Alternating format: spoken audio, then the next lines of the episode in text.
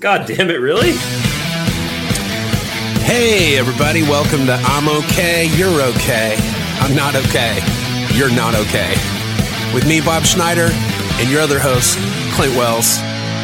You're welcome. Man, I completely wiped my whole computer. You know, it's like if your house burns down, you got to like go buy like a fucking, you know, the towel rack that you bought 10 years ago. You were like, oh, I'll never have to buy another towel rack. Yeah, yeah, yeah.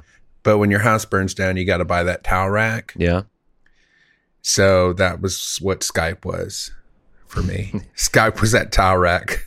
So like when you said, "Are you ready?" I'm like, "Oh yeah, I'm ready." Except, oh, I don't have Skype. So you had to get a new computer or what? So I threw my computer into a puddle of mud out front. I ran to the computer store, bought a brand new computer, and then ran to the Skype place, and they ladled a one heaping spoonful of Skype into my computer, and now I'm here. And it took me four and a half months. It is weird to get to a certain age where when you do things or when you decide you're not going to do things, there is a sort of finality to it. Like, well, I'm probably not ever going to do that thing. It's because the old hourglass of sand is uh running. The old hourglass of sand is running. The old fucking hourglass of fucking sand, bro. The other thing I don't have is any of my templates. I know this is exciting. Dude, when you start talking about templates for logic, that's when the crowd goes crazy. You'll notice that I tried to actually crack into something interesting and meaningful, but you went back to templates. So let's just talk about templates. Got that Barons jersey on. What is that? This is Michael Jordan's Barons jersey from when he played baseball in the city that I'm Oh from. shit. Oh damn, dude, you're taking it deep. Taking it deep, taking it to 94, 95 baseball season. You're going all the way down to where the balls meet the shaft. well, 23 is such a way of life that you'll even wear number 45 because it's really about just living a 23 life, which is what I'm doing. Dude, it's about going to where the balls meet the shaft. Yeah. Some people call that balls deep. I call that where the balls meet the shaft. I don't have any other options, man. Someone said, uh, Yeah. I, you- I, I, no, you no, dude, you don't have any other options, by the way. I didn't choose this. I know some of your friends, some people that like worry about your sanity and your health, your mental well-being. Those people will say, "Oh no. Clint, you have other options." But I know you don't. I really, it's really that simple. Someone, someone, tw- I It is that simple. I posted this jersey on uh, my Instagram with the humorous caption, "I'm fine, everything's fine," and then it's a picture of a Michael Right. Jordan baseball jersey. And like several people were like, "Man, when you go in, you really go, huh?" And I want to write, "What other option is there, motherfucker?" there is no other option. There's only one door to go through, and I have to go through Yeah. it. What are you going to dial Lois Lane's number and just dial six digits? Or are you going to dial the seventh digit?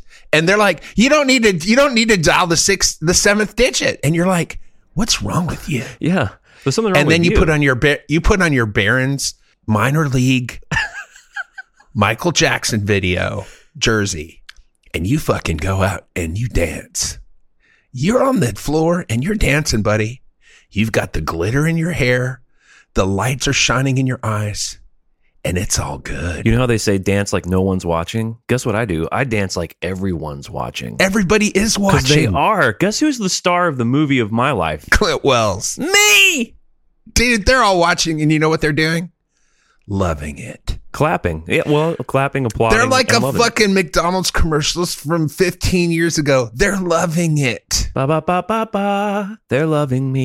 Ba ba ba ba ba. We can't monetize this this stream now. ba ba ba ba ba. There's an algorithm that listens to everything that goes out into the world. Ba ba ba ba ba. We're living in the fucking future now. How do, dude? I how does YouTube know? I Dude, don't know. There's a billion hours of content going onto the web every day, and there's some AI just like looking for anything that's ever been made. We deal So with it weird. on the Metallica podcast all the time as we put our stuff on YouTube and it'll tell you immediately if you have copywritten material like from a i'm talking like a 2-hour conversation mostly dialogue. We'll put in a little 30 second clip of whatever the Enter Sandman who gives Oh, a shit. forget it. And it finds it. It finds it immediately. They'll Yeah. either monetize it, they'll make the money off of the ads, if Right. it, or they'll just shut it down. They'll just shut your ass down. Yeah. So- I- well, here's what happens with me, dude. When I'm doing my live streams or my Monday night Saxon Pub gigs, the publishing company that I go through through immediately throws ads on my shit. And I'm like, I don't want it to throw ads on my shit because there's 45 people that are going to watch it. And I don't want those 45 people on my Patreon to have to sit through ads. Right. But I can't, I can't do anything about it. And I own the copyright. Who's making the money off the ads? Your publishing company or you? the publishing company has set Yeah. it up so if anybody plays I'm metal and I am still, it immediately immediately Me Gusta Publishing or whatever the fuck they're called is like, uh, don't worry about it.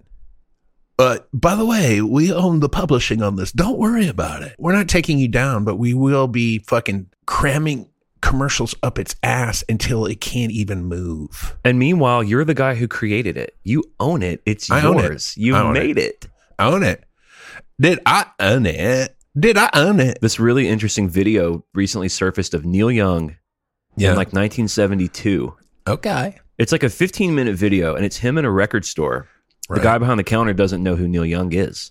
Right. And Neil Young's looking at these bootleg copies of vinyl. And he goes up to the clerk and he's like, Hey, what's the deal with this record? The guy's like, I don't know. The boss bought, buys those. And Neil Young's, Neil Young's like, Well, this isn't one of my records, and this is my record. He's like, See that? That's me. I wrote these songs. And you're selling this. He's like, So Neil Young's basically like, Hey, I'm just letting you know I'm taking this out with me. I'm not buying it. And the guy's like, You can't do that. That's stealing. And Neil Young's like, No, it's not stealing because I'm this is my recording. I made this. I wrote these songs. So Neil Young like leaves the record store. I got to send it to you. It's fast. It's fascinating.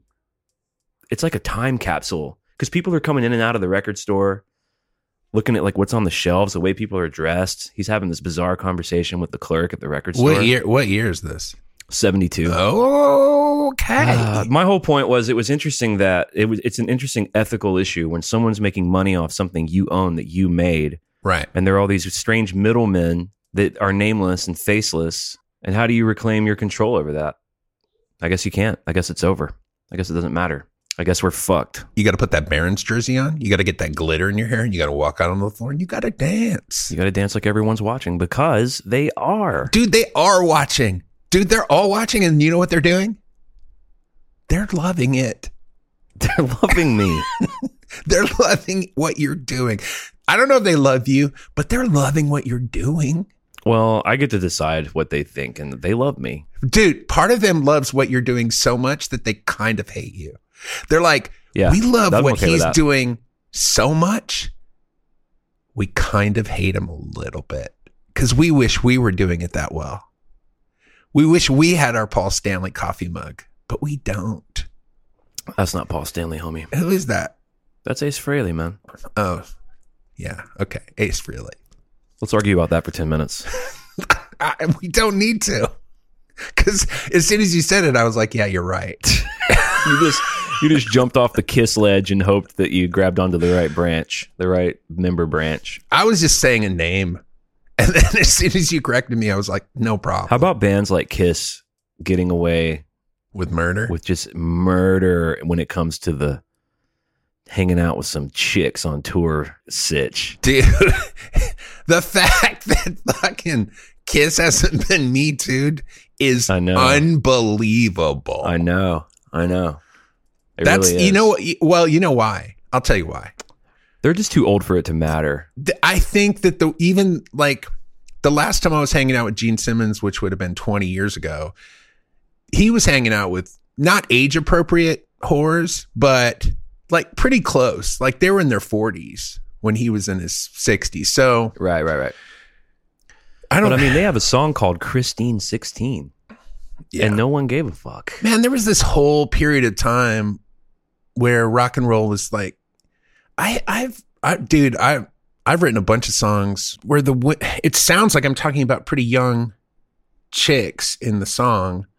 And my wife pointed it out to me one time. She's like, man, these, these sound like young girls that you're talking about now. Like examined it. And I was like, oh yeah. Well, like, what's an example? What are you talking about? Like I wrote, I wrote a song called Butterfingers and, and it's like, Of course you did.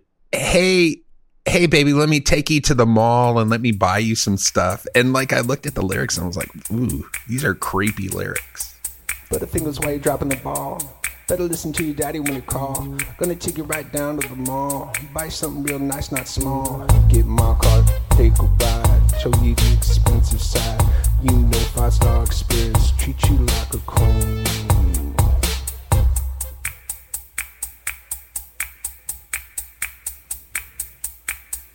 You is your personal business. Butterfingers, but I got your best mm-hmm. interest in mind. I'm kind, I'm not so blind that I can't see the sign. Get my car, take a ride. Show you the expensive side. You know, five star experience. Treat you like a queen. I'ma let my hands get crazy. Up on your feet, they lazy. They lay there just like prisoners, just like they want some Twizzlers. Strawberry, that's my flavor,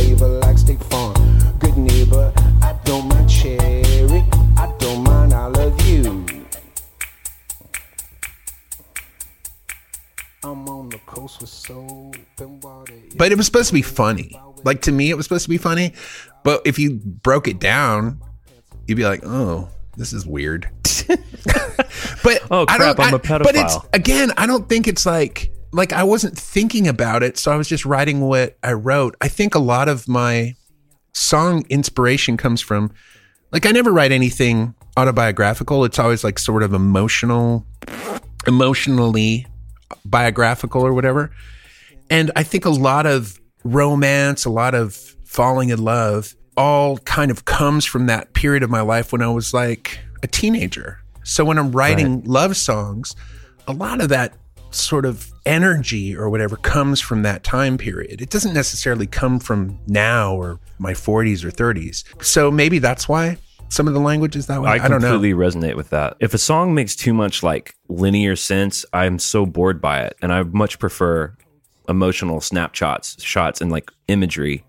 And then it's totally linked to some sort of romantic ecosystem that was built when we were teenagers, Yeah, I think so. and maybe maybe some early 20s is in that too, because you're still you hasn't been totally shoveled out yet. Well, dude, I was doing group therapy for seven years, which I've talked about on this show before. And the one thing that nobody really wanted to talk about in group therapy was any kind of sex stuff. Like, and when I say sex stuff, I'm talking about like, ooh, I want to, like, I want to have sex with you, or I'm attracted to you, or whatever. Which you could talk about in there because the rules were you couldn't fraternize outside of the group, so that you could explore your emotions and talk about feelings inside the group. So, and part of that was to explore, like, if you were to, attracted to somebody or not attracted to somebody, you would explore that in the group. And it was a safe place to do that with counselors. But they told us, and it's true, that whenever we were exploring that stuff, they were like, how do you, how, what age do you feel? And emotionally, you know, almost everybody was like, uh, 14, 15, 16, you know, that time in your life when you're just falling in love for the first time, you know? you're just building the world for the first time that you will probably kind of inhabit, or at least you're building a world you visit when you want to channel those feelings, right? You still have the same posters on the wall. It's like it's like your childhood bedroom or something. Well, yeah. I mean, I don't know. It's such, why wouldn't it's- they let you talk about thing. it? No, they wanted us to talk about it. They encouraged us to talk about it, but nobody wanted to because it was so risky. There was a lot of risk. There's a lot of risk involved when you're making yourself vulnerable and you're telling somebody, Absolutely. "Oh, I'm attracted to you." So if there was like a chick in the group that liked you, she would say if they were like, let's just say her name is Sharon. Like Sharon, would you like to share something? Sharon, Sharon is what they called her actually. And she would say, yeah, I'd like to share that I'm I want to have sex with Bob. Is that what you're? Is that how that would play out? I just want to share yeah. with the group that I want to have sex with Bob. Right. And then do you get do you have to respond to that or Well, yeah, then I would have feelings, and I, and the worst thing that I could think of in the group would always be like, "Well, I'm not attracted to you, Sharon." Like to say that was like the worst. I'd much rather be attracted to her and go, "Yeah, I want to have sex with you too. I'm attracted to you." But if I wasn't, which I never was, uh, in in that group, but not with certain. But I was attracted to a couple people in the group, and I would say it. I'd be like, "Uh, I want to have a baby with you." And I would tell I would tell all the men, I'd be like, You're all my enemies. I wanna kill you." You're you're yeah, you're vying for my you're vying for the attention of the one that I want to have babies with. So I will kill all of you. And dude, the room would light up. The room would light up. but it was all about emotions. You know, it was, all, it, and then you talk, then you have these feelings, all these feelings get brought up and then you talk about them, which is something I never did as a kid. Like I couldn't talk about my feelings with my parents or with anybody.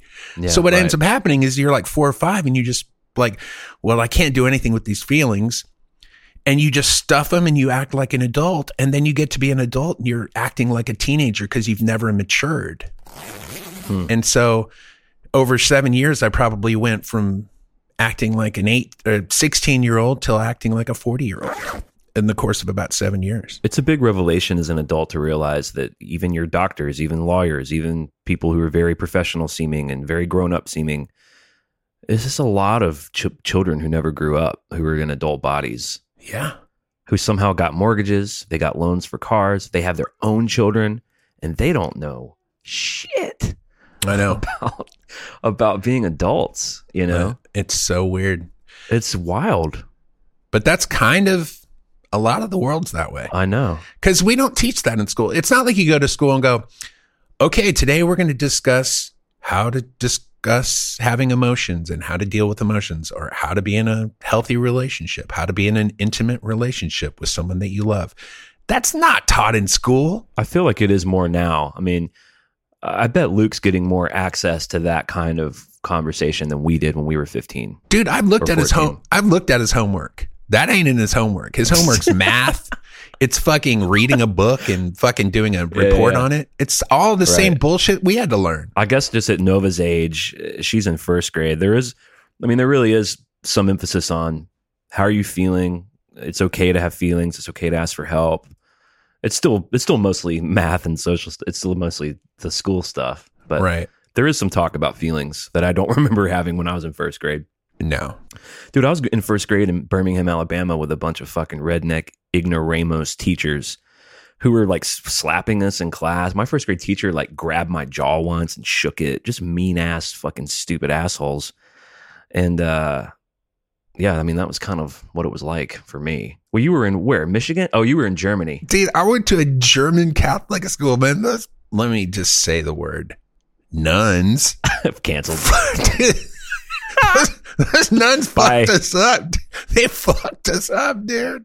Like if you did something wrong, you had to come to the front of the class, bend over, and they'd take a cane out, a wooden cane, and fuck you up with that wooden cane in front of the class. in front of the class. And then you go back to your seat. And then if you're doing, if you were like fucking around at your desk, which you are want to do when you're five or six years old, they do the thing, they do the thing where they fucking whack your knuckles with a wooden ruler. Like all the shit you hear damn. about. They didn't fuck around, man. They wanted you fucking not fucking up their day with your being young, you know, and your young energy. when I was in seventh grade, I was reasonably popular. I had friends and I had a girlfriend, so I was okay, but not not mega popular or anything. But there was a really popular kid that sat next to me in seventh grade science class, and like most unpopular kids, I wanted this popular kid to like me and think I was cool because I thought I was pretty goddamn cool, and I kind of was cool. But he didn't know that, and I needed him to know that. Here's how I tried to do that. We were talking about bones. Well, there we have there's this bone and that bone. Do we know about the bones? Yes. And I leaned over to him because the thing about this, we're 12 and 13. We're all masturbating for the first time. And I'm like, I've never talked to this kid before, ever. This is the first thing I ever said to this kid. This kid's wildly popular, little king of the earth. I said, Hey, ask him what a boner is. all right. Now I knew that it's not a bone that makes your penis hard. I knew even then that it was blood. And, but it was funny because it's called a boner and we're starting bones. Pretty good for 12 years old. Yeah, yeah. And the good news is the joke landed because this kid laughed real hard. But here's what happened after that. Teacher, Mr. Floyd. This kid, this kid's name was Blake Mosley. I'll never forget it. Oh, that's so funny, Blake. What Clint just say to you that's so funny? Why don't you just tell the class? And now here's here's the range of things going through my head during this. Surely the coolest kid in school isn't gonna rat me out. He's the coolest kid in school. He's gonna make up something and get me out of it, and then we're gonna be best friends. And this is a real bonding moment. I'll be sitting at the, a different table by lunch with these motherfuckers. Right. Here's what he said. Uh, he told me to ask you what a woody was. he got the joke wrong. He immediately gave me up, and he got it wrong. Because that's not what I said. the it doesn't joke make is any boner, sense. bitch. Doesn't make any sense what he Oh said. Oh my so, god. I mean, all of my, I mean, uh, there was a real loss of innocence that day, honestly. Yeah, yeah. But here's how they chose to deal with that. He sent me to the, he sent me and Blake to the principal. So we're walking down the hall, and I remember looking and being like, "Why did you do that? Right. Why did you say that?" He's like, "I don't know." He didn't give a shit. We were never friends after this, by the way. But here's what they made me do. They made me write a whole report about how sperm is made in the scrotum. They made me write a whole report about like sort of what's happening biologically in the male situation. Is this it's making- Alabama public school? yeah, yeah. And they made me write the report and they made me read it in front of the class. Let me find a hold on, let me get a sheet of paper. Here's me reading that report in front of my seventh grade science class. You ready? How how old are you in seventh grade? Like twelve? 12. So here's me standing in front of the class, 25 kids. Uh, the penis and the scrotum. Dude, that's that's why you go balls deep now. Cause right at that point, That's why I'm wearing a Michael Jordan baseball jersey, dude, bro. you were where the shaft meets the balls when you were twelve. Most kids are tip deep tops by the time they graduate from high school. You were you were getting close to taint territory. Well, once again, when you hear that story and the, and the story of the knuckles being wrapped in Germany, then you start to really understand. It starts to really come into focus. We had no choice. No. I Dude. don't choose this. I'm okay, you're okay. I'm not okay. You're not okay. You're not okay. Yeah. How could we be? How, could, we, be? How is it? I, I mean, Can't. in a, in a different life. It's like taking a, it's, you know what it is? It's like taking a perfectly good aluminum can that says Coca Cola on it and scrunching it the fuck up. And then when you're an adult, you go, you know what? I don't want to be this scrunched up can anymore. So oh, you go to fucking therapy and you fucking pull that can and now it resembles a can. But guess what it looks like? It's never smooth though. Dude, it's fucked up. It's got dents in it. Paint's chipping off of it. There's little fucking rust spots. You can't put any water in it because it's going to leak. And then your wife comes up and goes, why can't you hold any fucking Coke in your fucked up can? You go, bitch, you should have seen this can 10 years ago. God damn it. I'm doing the best I can with the can that I've got given me. Man, God damn shit. it. Should we thank our Patreon friends? Absolutely. All right. We absolutely should dip in. We've got a Patreon account. If you want to help us out, uh, go to patreon.com backslash IOK and you can join today. You can get video of the of the podcast you're watching. You can also get this thing called the Secret Weekly, which is extra bonus content. And I will say this. I don't know why it is, but lately the Secret Weekly has been kind of where the uh candy uh gum Tootsie Roll middle of the fucking podcast has been being kept for some reason. So it's pretty cool stuff. Yeah, and there's over 50 episodes of that over just immediately available on the Patreon. Which, by the way, new patron Glenn Maynard, who I recognize from Metal Up Your Podcast, who I believe is from Australia. So we want to say thanks to Glenn. I'm going to clap for Glenn. I'm going to clap. I spent some time in Australia. I did. Yeah. I, I lived there for, uh, oh, I guess it was about, oh, I don't know, uh, maybe about 10 years in the outback there. And, uh, you know, a lot of people say, why are you speaking Strine? And I'll be like, well, because I, cause I spent most of my time there and that's why I speak Strine instead of English. A lot Wow. of people say, how do you spell Strine? S T R I N E. Strine. That's what I speak. You speak Strine. Well, I speak strong. I, I don't know what you speak. I guess you speak English, American, whatever you want to call it, really. But I'll speak strong. I do think it's cool that we have like an international uh international fan base. We're going to be taking that tour to fucking Melbourne as soon as there's a, a vaccine. Dude, what if we fucking spend three thousand, hundred thousand dollars and fly to Australia and do our podcast in Brisbane and Walla Walla or whatever these fucking places are called, and nobody shows up except for that one guy, except for Glenn. except for Glenn. Well- it's just Glenn and his drunk mom. His drunk mom. Just ah, you said these you said these fuckers were were funny, Glenn. They're not funny. They're just kind of fucked up. Sorry, mom. Uh, they, trust me, mom. They're better on the podcast. I don't know what's going on with this live show. Yeah, fuck them fuckers. They're not funny, Glenn. That's Well, the that's an the end of that. Let's check out this email and then we'll split to the secret weekly. This is from Keith Trimmel. You can always write in Bob and Clint at gmail.com. We will read it on the goddamn show. You know why?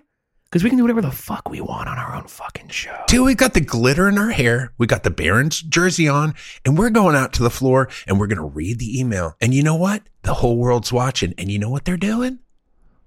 Loving it. Dude, they are fucking loving it. He writes, the, the subject is barbecue. He says, okay, fellas, I agree with a lot. However, I draw the line at what you said about barbecue in Oh, episode 112 and the quote unquote put it in the oven argument. He says, that's a roast. Put it on the smoker, drink some yerba mate tea, and write some more badass music as you chill by the pool looking for the giant prehistoric fish. Zip. now back to the music. He says, I know you guys like the Beatles, but how about the animals? Thanks, guys. I don't like cooking, cooking barbecue. I love it. From Keith. First of all, let me say this. We love that you included all of the I'm okay, you're okay jokes. He included everything, by the way. So, with that, we just want to say that we love you. And we agree with everything you just said. All right, let's move on. Do you like the band The Animals? Oh, did he say that? He says, uh, I know you guys like the Beatles, but how about the Animals? what songs did they do now? I probably love them. They're famous for the version of House of the Rising Sun. That's like their most famous thing. Well, no, I hate that. So let's see what else they've done. If that's their only song, then no. It's not their only song, but it's probably what they're most known for. These guys obviously saw the Beatles and were like, "We're going to be the Beatles," but they're Well, not. everyone- they're not the Beatles. They're not the Beatles.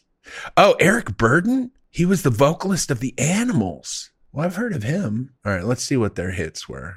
There is a house in New Orleans. Well, they got that from Dylan, probably. Dylan does a pretty famous version on his first album. no, that Lead Belly wrote that shit, dude. When you Well, listen I to know, I Lead. Belly do it, you're like, uh, this it's scary as fuck. Yeah, dude, those old blues guys channeled some real scary Oh, I do like I do like that. We got to get out of this place, but I don't like the fact that they uh did they write these songs? It's written by Barry Mann and Cynthia Weil. See, they're just covering songs. So no, they're a cover band. Fuck them. That's all they are. They're a fucking cover band. Fuck them. Well, there you have it, folks. I'm okay. You're okay. I'm not okay. You're not okay. Please write in. Tell us what you're doing, how you're feeling, what you're thinking, what you'd like us to talk about. we gotta get out of this place and cover some more songs by some other people because we can't write a song and we can't find a look, so we're stealing our look from the Beatles. We're the animals. oh, I love Don't Let Me Be Misunderstood. I like all these songs, I have to say. Who wrote this fucking song? It was written by Benny Benjamin, Horace Ott, and Sol Marcus for the singer and pianist Nina Simone. So she recorded it first, and then they covered. These motherfuckers, all they did was just cover songs? Fuck these guys. Well, Bob's other podcast is called The Song Club. My other podcast is called Metal Up Your Podcast. We're going to kick it now to the Secret Weekly, and we will see you guys on the motherfucking flip flop piece. love the animals.